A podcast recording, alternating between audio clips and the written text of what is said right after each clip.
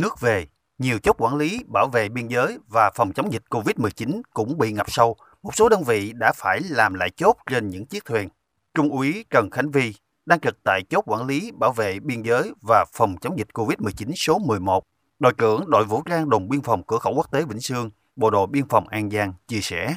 hiện nay nước lũ dâng cao, thời tiết lại hay xảy ra mưa to gió lớn, khiến anh em gặp không ít khó khăn trong việc tuần tra kiểm soát, đấu tranh với các loại tội phạm trên tuyến biên giới. Với tinh thần trách nhiệm của người chiến sĩ biên phòng, tất cả anh em đều quyết tâm hoàn thành tốt nhiệm vụ. Thời tiết khắc nghiệt cũng là cơ hội để anh em rèn luyện thêm cho mình. Được sự quan tâm của đảng ủy ban chỉ huy đồn và cán bộ chiến sĩ trong ờ, chốt thì cũng ờ, đoàn kết an tâm tư tưởng thực hiện nhiệm vụ và đặc biệt cuối cùng là cũng được bà con ờ, nhân dân xung quanh chốt rất là ủng hộ thỉnh thoảng thì họ khai thác cá thì cũng có tặng cho chốt để chốt ờ, thực hiện nhiệm vụ thì cũng là niềm an ủi đối với các thành viên trong ờ, chốt thực hiện nhiệm vụ Hiện nay, các đối tượng buôn lậu lợi dụng mùa nước nổi, đêm tối, khu vực có dân cư hai bên biên giới sống gần nhau để tập kết hàng lậu, vận chuyển với số lượng lớn.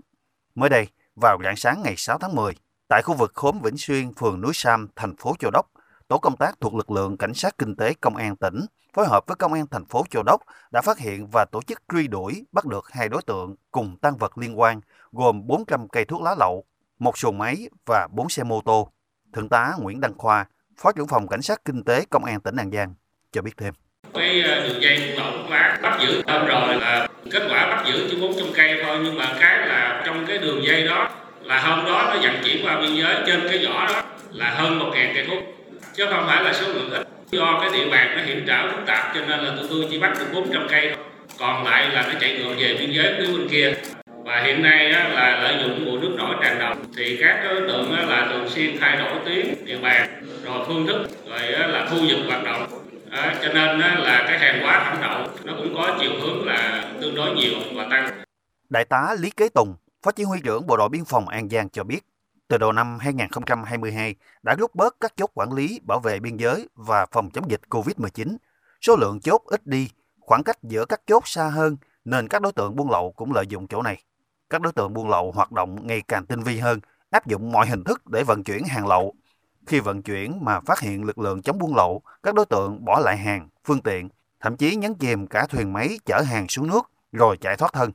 Để tránh bị khởi tố khi bị bắt, các đối tượng không mang vác quá số lượng quy định. Thậm chí, các đối tượng buôn lậu cất giấu hàng có giá trị như vàng, trang sức vào hàng hóa thông thường để qua mặt lực lượng chức năng bằng đường cửa khẩu. Đặc biệt, gần đây đã xuất hiện một số vụ vận chuyển ma túy. Các đối tượng này có mang theo súng. Đại tá Lý Kế Tùng cho biết thêm. Trong cái việc đấu tranh với cái loại tội phạm buôn lậu cũng có nhiều cái khó. Cái số lượng người bị xúi dục tham gia buôn lậu nó tăng lên. Cái thứ hai là chính vì cái việc chênh lệch lợi nhuận vẫn cao cho nên người ta vẫn cố tình đi và người ta cố tình bảo vệ cái sản phẩm của người ta tránh bị thua thiệt, tránh bị đồng đảo chứng phạt. Thì cho nên là manh động chống lại cái lực lượng.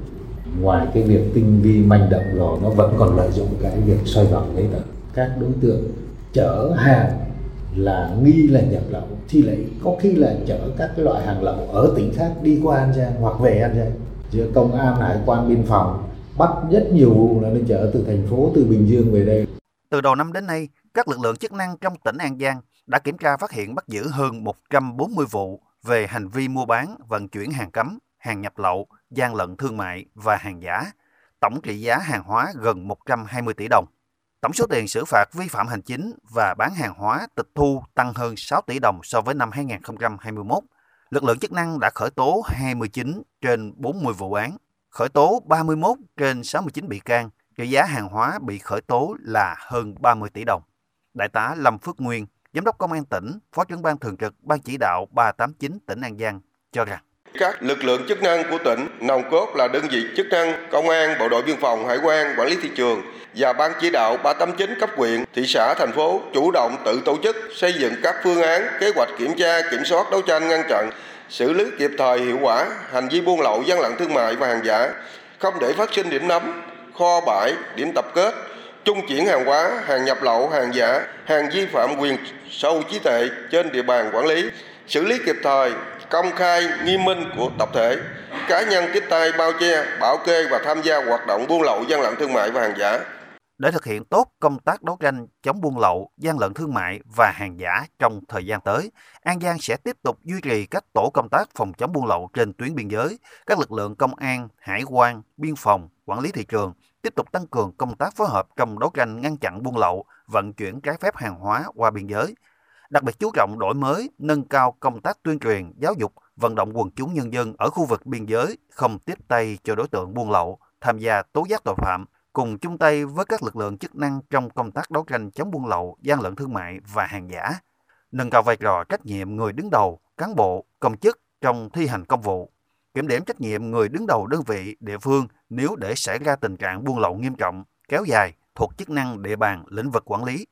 Tăng cường hợp tác quốc tế với hai tỉnh Cành Đan và Tà Keo, Campuchia trong quản lý biên giới, nhất là công tác quản lý, đấu tranh, ngăn chặn các hoạt động xuất nhập cảnh trái phép và công tác phòng chống buôn lậu, vận chuyển trái phép hàng hóa qua biên giới.